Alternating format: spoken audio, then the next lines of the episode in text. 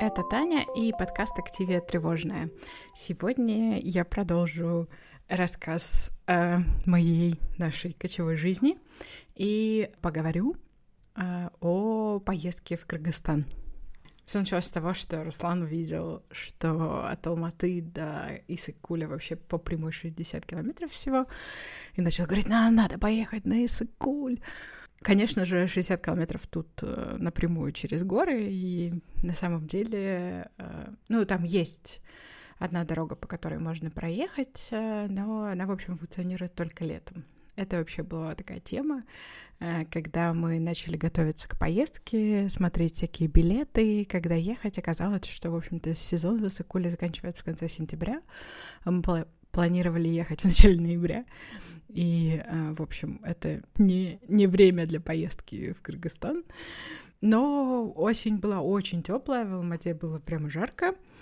И, в общем-то, в Кыргызстане тоже было хорошо, тепло, хотя сезон там заканчивался. В общем, в итоге мы решили ехать э, в Кыргызстан.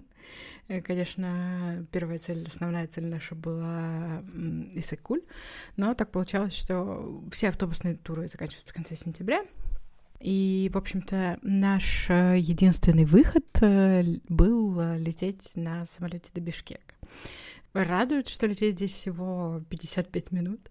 И, в общем, да, полет такой, что успеваешь посмотреть две серии мультфильма и все.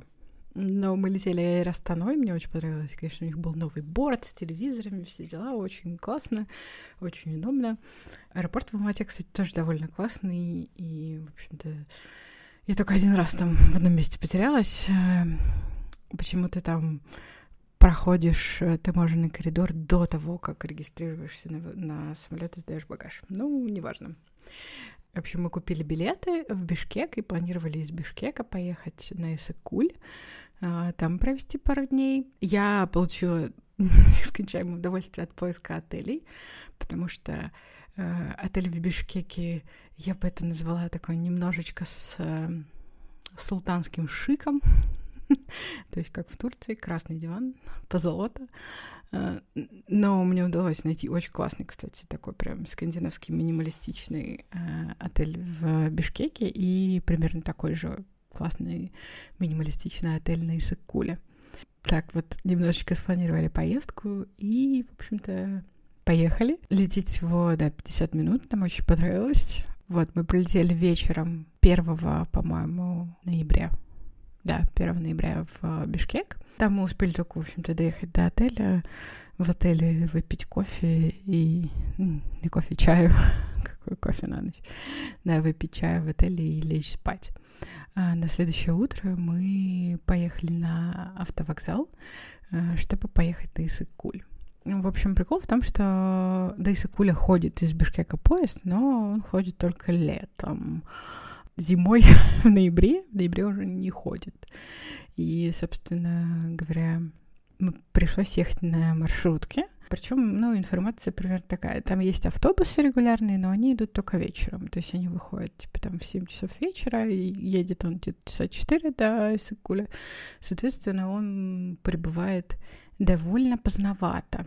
Вот, мы хотели уехать с утра, и с утра вариант — это маршрутка. И мы, собственно говоря, таки приехали на вокзал. Вокзал в Бишкеке — это потрясающий опыт, я вам скажу.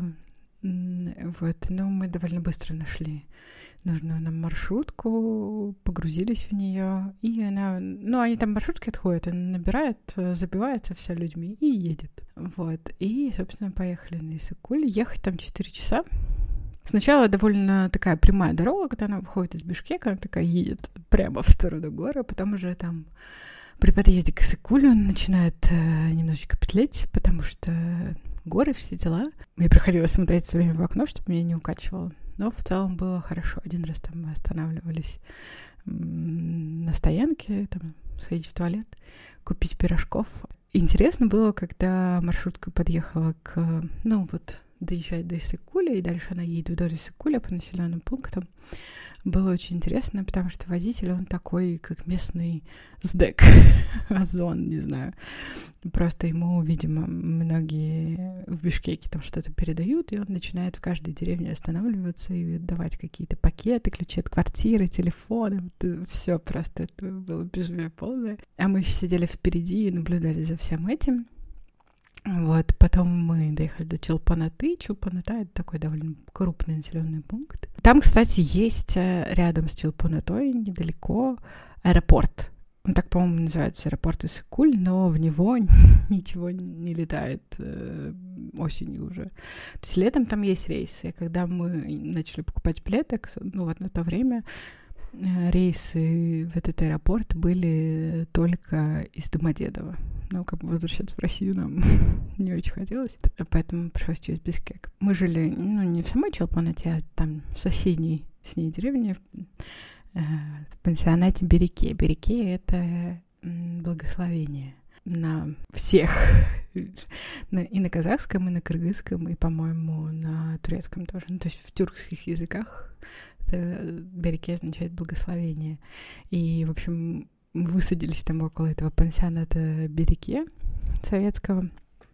Пансионат, судя по всему, функционировал, после чего развалился, и сейчас его отдельные части растащены на гостевые дома. И большинство из них уже были, конечно, закрыты на осень. Вот, а там этим летом, тот отель, который я забронировала, он открылся вот только этим летом, и они еще работали там, чтобы к ним попасть, нужно либо ехать на такси через поле, либо идти через заброшенный пансионат Береке. Ну, как заброшенный, пустующий, пустующий пансионат Береке. Ну, в общем, мы заселились в отель, пошатались там еще по, по пляжу, пока была, была прекрасная погода, светило солнце, было видно горы со всех сторон, а вода, конечно, ледяная.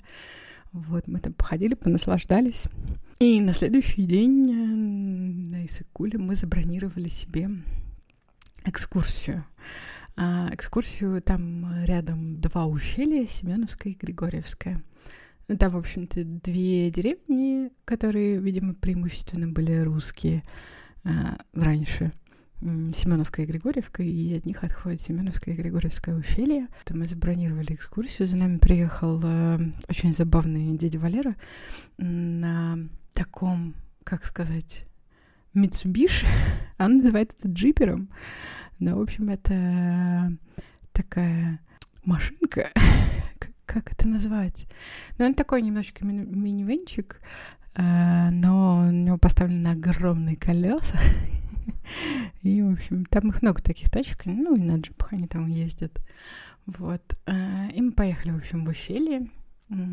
Это было очень прикольно, причем сначала мы такие что-то смотрели на ущелье, а потом он говорит, хотите, я вас на озеро свожу?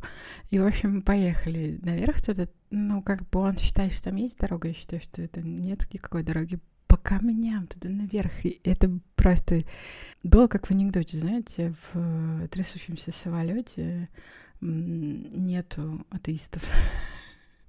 Я немножечко сидела, молилась, конечно, внутри. Но в итоге мы все-таки поднялись, доехали туда наверх э, к озеру. Там был прям шикарно. Э, небольшой такой типа водопад. Ну, в общем, река стекала в озеро, очень красиво. Там, причем уже наверху становилось прохладно, то есть там прям снег был очень красиво, и э, природа просто потрясающая, и людей еще вокруг практически нет. Ну, там еще была какая-то экскурсионная группа такая же каталась на другом, с другим мужиком. Обратно мы спускались тоже с этого озера довольно весело. Э, Руслан даже вышел из машины, там поснимал, как мы ехали.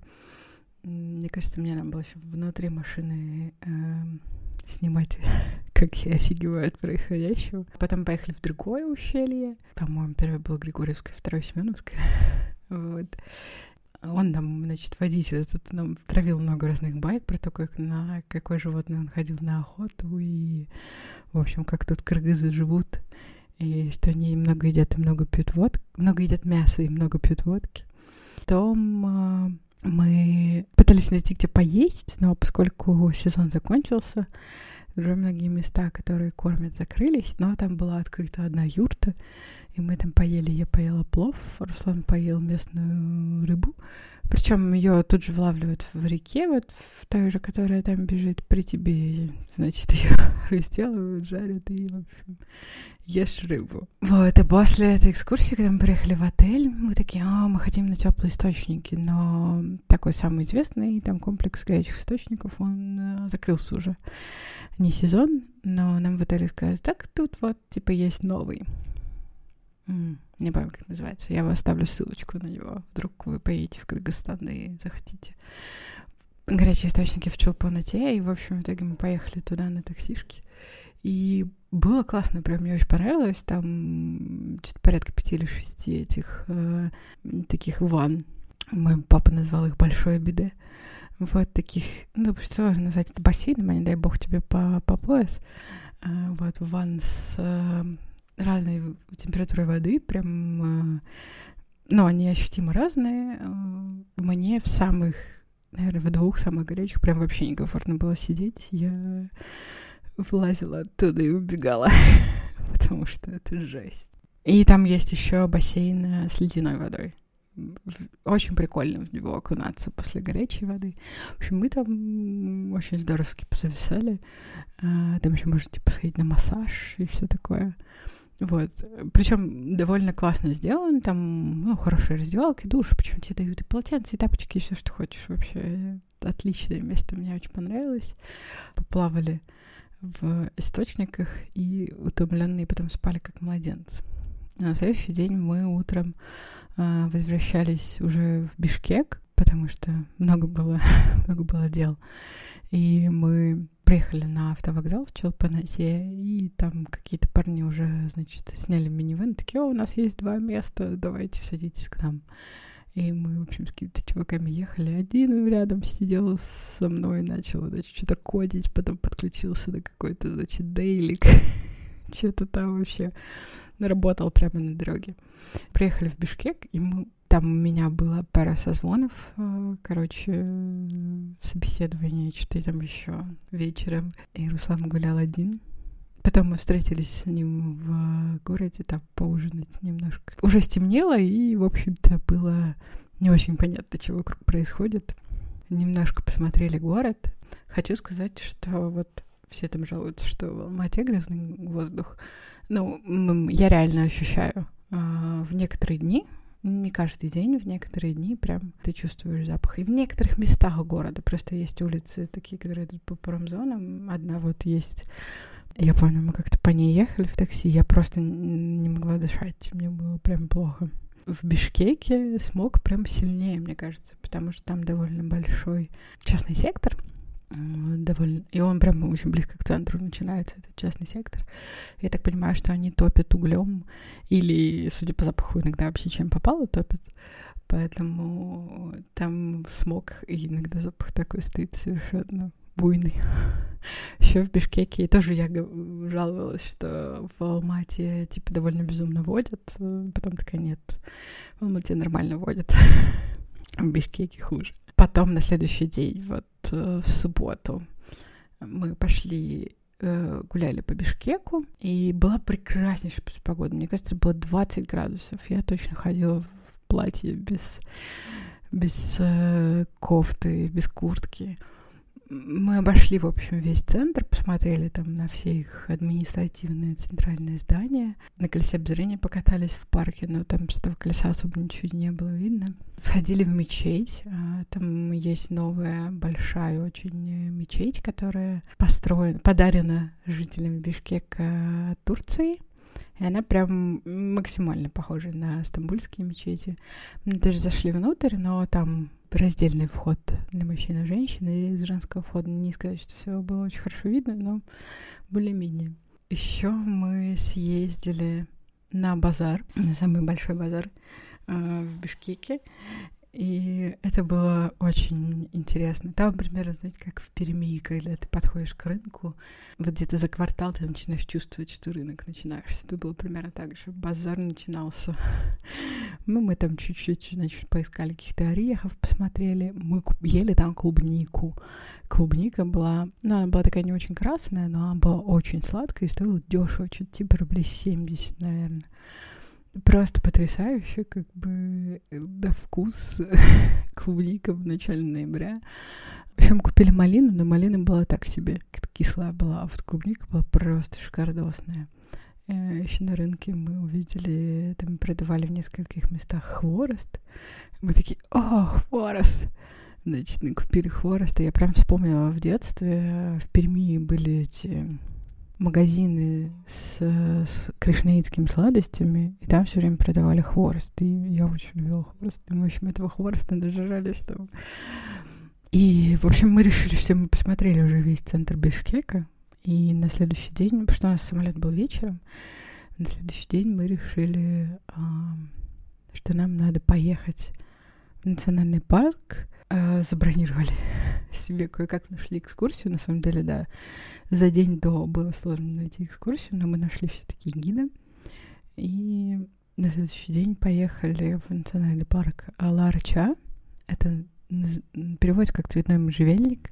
Там довольно много можжевельника. Мы его, в общем, цветность не видели, потому что уже был ноябрь.